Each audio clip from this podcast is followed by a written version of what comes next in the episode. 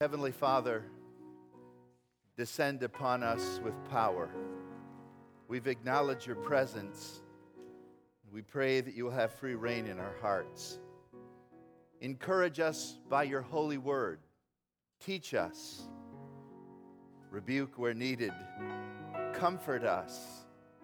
Instruct us in the way that we should go. And may our hearts be lifted up by the hope that is revealed to us in the gospel message, the person of Jesus Christ. Open our eyes that we might see him. In Jesus' name we pray. Amen. Amen. Well, we've actually come to the end of our summer series, and it's horrible to think that we've come to the end of summer. Next Sunday, Pastor Keith is actually going to do one more sermon in this series, but this will be my last opportunity uh, to kind of wrap things up as we've looked at the heroes of the faith from Hebrews chapter 11. Let me encourage you to turn in your Bibles to Hebrews chapter 11. And if you need a Pew Bible, it's on page 1191. But I want you to open up the scriptures as we have the opportunity to summarize this series that deals with the great heroes of faith. And we look at the end of the chapter, verse 39. So Hebrews 11 39. These were all commended for their faith, yet none of them received what had been promised. The word commended here is actually taken from the Greek word martyr. And in the Greek, it sounds a lot like the English word martyr, martyros. It's the idea of a witness, but a witness that is extremely positive, that is well spoken of. it is the formal recognition of achievement when someone commends you. The fireman was commended for his many deeds of bravery by going into the burning building. We commend someone when we give witness to their bravery, their courage, their kindness, whatever it might have been. And it's important for us to commend people on a regular basis. We are extolling them, lauding them, honoring them, giving them acclaim, recognizing what they have done as, as being rather significant and important and vital. And so, as we look at this chapter in Hebrews 11, i noted, I noted that that word commended is mentioned about four different times. These were commended for their faith. This is what the ancients were commended for. Coming down to the end of the chapter, they were all commended for their faith. What would someone commend you for? What is noteworthy in your life? Significant, obvious. If someone were to eulogize you, what would they say from a positive perspective? Wouldn't it be great if they said, that person, that man, that woman, that boy, that girl, they were people of faith. They had their problems and they weren't perfect, but let's commend them for their faith. And I want to ask a couple questions this morning as we summarize this series and seek to answer them from the scripture. And the first one is simply this What made their faith so commendable? And I see several important features. I'm sure this is not exhaustive, but number one is the fact that they believe the unseen. They grabbed on to something that isn't visible. Go back to verse 1. Now, faith is being sure of what we hope for, and it's being certain of something you cannot see. This is what the ancients were commended for. Believing in something that isn't visible to everyone. That's why in verse 6 it says, It's impossible to please God without faith. The very first part of faith is believing that He is, even though you cannot see Him. We see the evidence for God all around us, but we cannot see God Himself. But faith gives a confidence. We're sure, and our hope is certain, even though we cannot see all that is around us. The second thing about their faith that I think is so commendable is that it was active right? I mean, that's the, the gist of the chapter, the great deeds done. In the book of Daniel, it says, Those who know God shall do great exploits. They're infused with a motivation that others don't have. They are blessed with power and energy to do what others do not do. And so we look at verse 4 by faith, Abel offered. Verse 5 by faith, Enoch pleased God. By faith, Noah built an ark, verse 7. By faith, Abraham obeyed, verse 8. And on and on you go. By faith, they did amazing things. Let me remind you that the Bible says faith without works is dead. What is it? Faith without works is. One more time. Faith without works is. You say, Pastor, why'd you do it three times? Well, because James chapter 2 does it three times. Three times. Faith without works is dead. Why do you repeat something so often in the space of a few verses? It's because it's so easily forgotten. And we have a tendency to think that faith without works is okay. So the author in the book of James says, You show me your faith by what you say you believe. I'll show you my faith by what I do.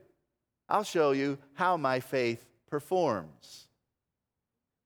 And while we cannot judge one another as to whether our faith is real, real faith is demonstrative. And that's what this chapter tells us. Let me add to this that commendable faith is rational. You say, where do you get that? Well, look at verse 19. We read in verse 17 by faith, Abraham, when God tested him, offered up Isaac as a sacrifice. And verse 19, and now, now Isaac was the promised child. Everything was dependent upon him. The son of promise who would bring to Abraham a great nation, and now God said, kill him. But verse 19 says, Abraham reasoned that God could raise him from the dead. It's a very interesting Greek word, logizomai, where we get the English word logic. And it shows that faith is not independent of sound thinking. In fact, true faith is dependent upon great facts like God is. And God knows everything. And God never lies. And God has all power. And all of his promises are true. And faith reasons if God tells me to do something, there must be a good reason to do it. Do you have that kind of logic? Is your faith rational? Those who aren't people of faith are quick to say that faith is but a dream. We believe they're the dreamers. They're the ones living in a mythical world. We're believers in reality, and faith is reasonable. But finally, this faith that they were commended for, get this, is incomplete. That is, it is not totally finished. It's not complete in them, and they've not experienced all that has been promised.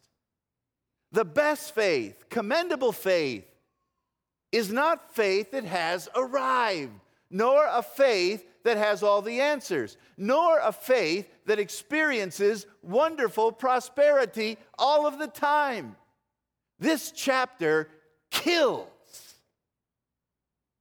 that theology of health and wealth that is so prevalent today that if you follow God, God, everything will be rosy. May that theology die a quick death because it is not true. Say, how do you know? The Word of God tells us that commendable faith always doesn't end in a positive way. Now, notice in this chapter, we've been talking about a lot of heroes, but we're also talking about heartbreaks. Did you notice that? Look at verse 32. We'll start there. After mentioning some of the favorite heroes of the faith and going chronologically through the book of Genesis and Exodus, he comes to the book of Judges and, and doesn't really have time to divide up uh, or doesn't have time to explain. So he says in verse 32, And what more can I say? I don't have time to tell you about Gideon and Barak and Samson and Jephthah. All of those were judges. David was a king. Samuel, a prophet and a priest, and the prophets. And these guys, through faith, conquered kingdoms and administered justice. That probably refers to the judges, David as well. And notice the middle of verse 33 and they gained what was promised. Look at that. They gained what was promised. They shut the mouths of lions. That might be Samson, as we noticed last week, certainly Daniel. They quenched the fury of the flames, like Shadrach, Meshach, and Abednego. They escaped the edge of the sword. Many of them had done that. Uh, Gideon did, David did. Through weakness, they were turned strong, as Samson did in his last act of faith and bravery. They became powerful in battle. They routed foreign armies. That's the history of the judges and David as well. These are heroes who accomplish amazing things. But look at verse 5. In the middle of the verse, others. I would like to call these the nameless others. This is still under the category of commendable faith. Others were tortured and refused to be released so that they might gain a better resurrection. Some faced jeers and flogging, and while still others were chained and put in prison, they were stoned, they were sawed in two, put to death by the sword. Isn't that interesting? Earlier it says, verse 34, they escaped the edge of the sword. Now, verse 37 says they died by the sword. Another group. They went about in sheepskins and goatskins, destitute, poor, persecuted, mistreated. There's no prosperity gospel there. I tell you, says the writer, whoever this person is, the world's not worthy of these people. These are heroes of the faith. They wandered in deserts and mountains and in caves and in holes and in the ground. These were all commended for their faith, yet none of them received what had been promised. Wait a minute, you say. Did it not say earlier in verse 33 that they gained what is promised? And now here it says, none of them gained what was promised. That sounds like a contradiction in the Bible until you be, began to study it more deeply. That phrase in verse 39 could simply refer to the nameless others that we just cataloged, whose life ended without faith being realized. But we can't look only at them. Look at verse 13 of chapter 11. All these people were still living by faith when they died, and they did not receive the things promised. They only saw them from a distance and welcomed them from afar off. Wow. So some receive and gained, and some didn't. When Israel went into the promised land, it was said in the book of Joshua, now all of the good promises of God to the house of Israel have been fulfilled. None of his promises have failed. And we read in the book of Hebrews, many died without the promises being fulfilled. I've got another answer for you that's beyond just somehow dividing up these heroes between the heroes and the heartbreaks. And it's this the final promise is in the fulfillment of a coming Savior who hadn't come in the time of the Old Testament prophets and judges and kings. That's why we read in verse 40, the very last verse of the chapter, and God had planned something better for us. What's better? The whole book of Hebrews says Christ is better. The new covenant is better. All the promises that he fulfills, they're better. God's promised something better for us so that only together with us could these Old Testament saints be made perfect. In other words, all of the promises couldn't be fulfilled because Christ hadn't come. So they were looking ahead and welcoming the promises afar off, knowing a Savior would come, knowing Messiah would appear, and they died receiving some of the promises, but not all of the promises. And that, my friend, is our life in a nutshell. Now, to be honest, you and I live after the death and resurrection of Jesus Christ. So, our faith, I mean, if they had vital faith in the days they lived, should not our faith even be more energized? It was John Calvin who said, If a tiny spark of light led them to heaven, but now the Sun of Righteousness shines on us, what excuse shall we offer if we cling to this sad earth? We need to set our affections on things above. We need to grab by faith what we cannot see and embrace the promises of God and do great exploits with a rational faith that is totally committed to God, whether we realize all of the promises in our lifetime or not. Because He who calls us is faithful and He will fulfill every promise. 2 Corinthians chapter 1 verse 20. All the promises of God in Jesus Christ are yea and amen. They are yes and absolutely to be filled, fulfilled to the glory of Almighty God. So we come to the end of chapter 11 and we look at what their faith was commended for. And we have to realize that in our own experience, we're going to have times of discouragement. We're going to pray, and not, not all our prayers will be answered as we are hoping. We're going to see God bless, but at other times we're going to be tried, maybe persecuted, maybe imprisoned, maybe cut off. Some save from the edge of the sword, some die by the edge of the sword. They're both heroes of the faith. So the question is how can I have that kind of commendable faith. And that's where we go into chapter 12. Remember, there are no chapter divisions in the original documents. In fact, there's no periods and divisions of, of sentences. Those who are translating the scripture have to go through the grueling process of determining where a sentence ends. And sometimes the original documents the, the, the, scrolls were written all capital letters, and you didn't even have smaller letters to understand where a sentence would begin. So, this is the flow from chapter 11. Now, see if this makes any sense after weeks of studying chapter 11. Therefore, what does that mean? Sit up, take notice. Here's my conclusion. Therefore, since we are surrounded by such a great cloud of witnesses, let us throw off everything that hinders and the sin that easily entangles us, and let us run with perseverance the race marked out for us. Let us fix our eyes on Jesus, the author and perfecter of our faith. I ask you the question who are the witnesses? What group could we call this great cloud of witnesses who've gone before us? Anybody? Chapter 11.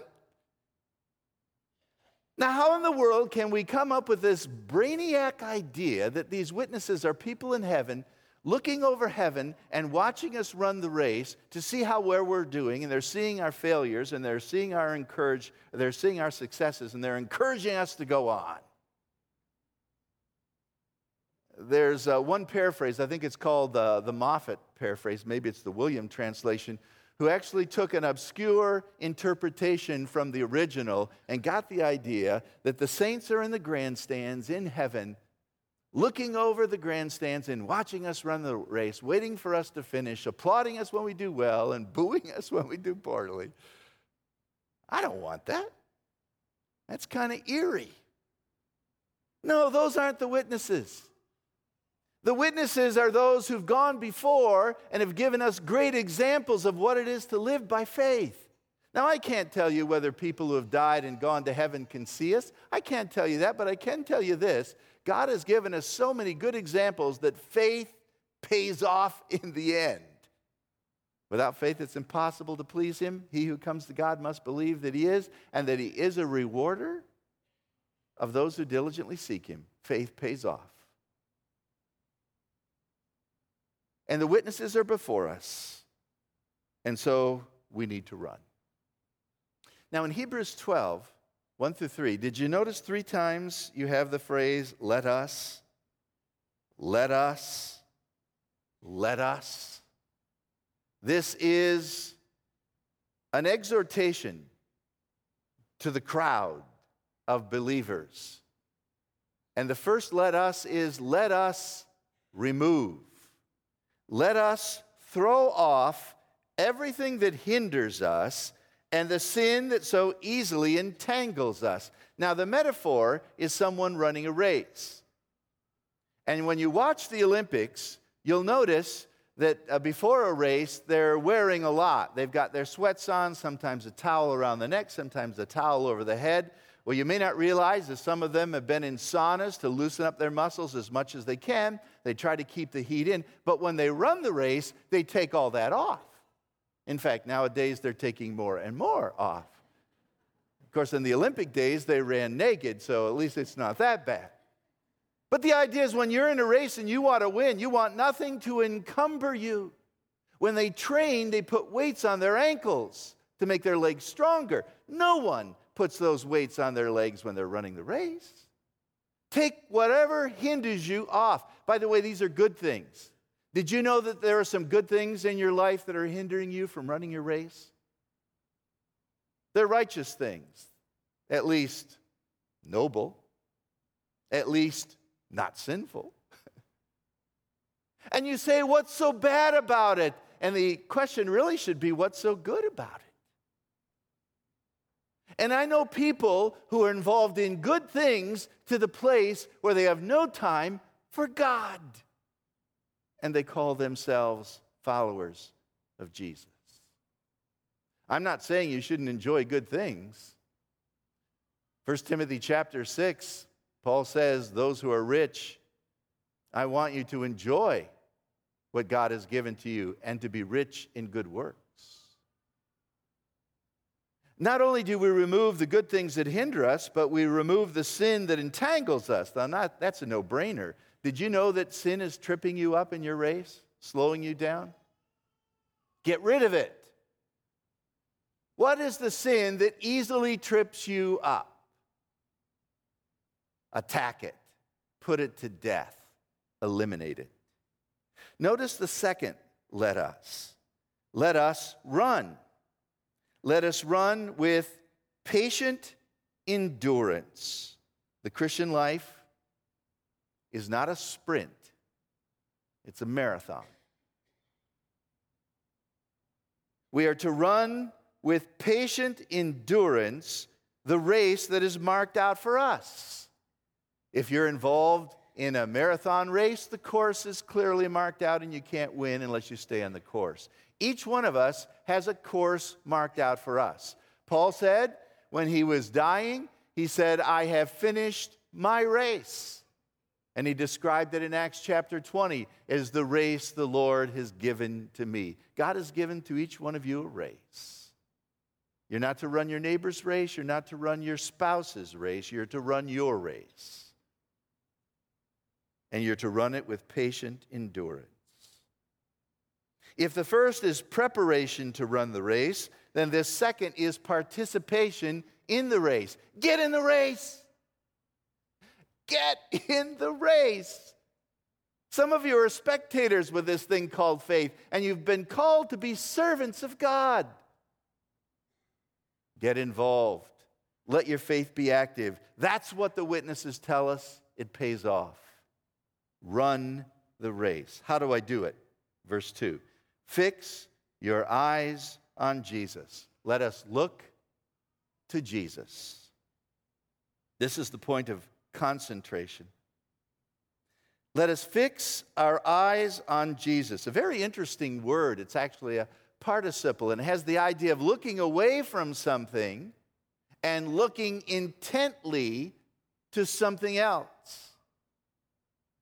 It's the idea of looking away from the immediate surroundings and fixating on Jesus. It's an obsessive attraction to Jesus Christ.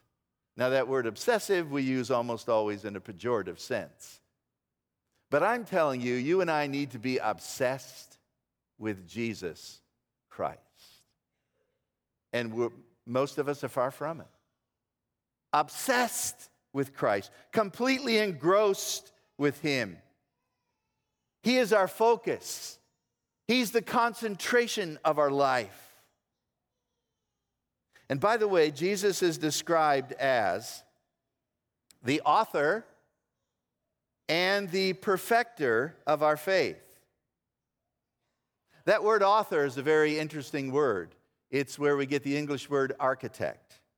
Archegos is the word, architect is the English. Jesus is the one who designs the race you are to run. He is the founder he is the one who designs faith. He starts you going and he brings you to the finish line. He is the author and he is the perfecter of our faith. We mentioned a moment ago that those who were commended for their faith had a faith that was unfinished, either in receiving the promises given to them or even in their own personal growth and experience. They were not perfect. And you and I are not perfect in our faith. That's why we have to grow in faith. If you jump back to Hebrews chapter 2, verse 10, you'll see that Jesus suffered as the author of our salvation. He became perfect through sufferings. So the writer of Hebrews grabs up that same idea that he mentioned in chapter 2 and brings it back to us in chapter 12. Jesus is the author of our salvation, and he was perfected that doesn't mean that there was something deficient in his faith. It means, in his sense, it was proven and declared to be perfect, tested and founded, found perfect. But you and I have a faith that needs to be improved. By the way, look at chapter 11 for a moment, verse 27. All of this happened to Moses. He's a great illustration of this. By faith, Moses, growing up in Egypt, refused to become the, called the sons of Pharaoh's daughter. He chose to be mistreated with the people of God than to enjoy all the pleasures of sin for a short time. He regarded disgrace for Christ as greater treasures than all Egypt could offer. So, verse 27 says, By faith, he left Egypt. Let us remove not fearing the king's anger, and he persevered. That's running the race with patient endurance. And how did he do it? He saw him who is invisible. Let me say to you, my dear friends, the best thing you can do every day of your life is to see Jesus Christ. You say, I can't see him literally. That's what Hebrews 11 is all about. You have to see him the one who is invisible. It says we need to look to him. Look to him for salvation. Look to him for sanctification. Look to him for his second coming. Look to him for strength. See Jesus. That's why you have devotions. Not just to learn more of the Bible, not just to pray, not just to check off a list that I'm reading through the Bible and I've done today's requirement. No, I'm reading my Bible every day to see Jesus. I want to see him. I love the phrase from Robert, Murray M'Cheyne who said, One look to self, 10 looks to Christ. That's the ratio. You and I are looking to ourselves. Oh, woe is me. I don't have strength. Oh, I have just sinned. I'm so inadequate. We're looking to ourselves. We're all caught up with ourselves. M'Cheyne said, one look to self. Yeah, you have to see yourself, but immediately 10 looks to Christ. And that's the only way you can get through the race. By the way, when you're running the race, you're never going to finish and never going to win if you're always looking at the person you're running with. Am I ahead of them? No. You win by looking at the prize. And that's what it says. Consider him, verse 3 By the way, the same word that we saw in verse 19, the whole, whole idea of logic and reason. Evaluate, analyze, consider Jesus, who endured such opposition from sinful people so that you don't grow weary and give up.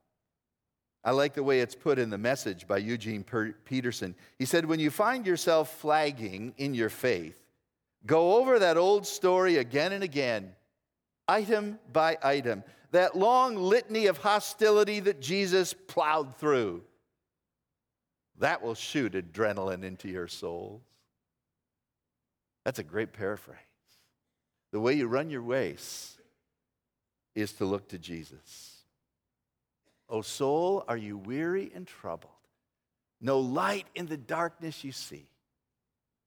There's light for a look at the Savior and life more abundant and free. What's the chorus? Sing it with me. Turn your eyes upon Jesus.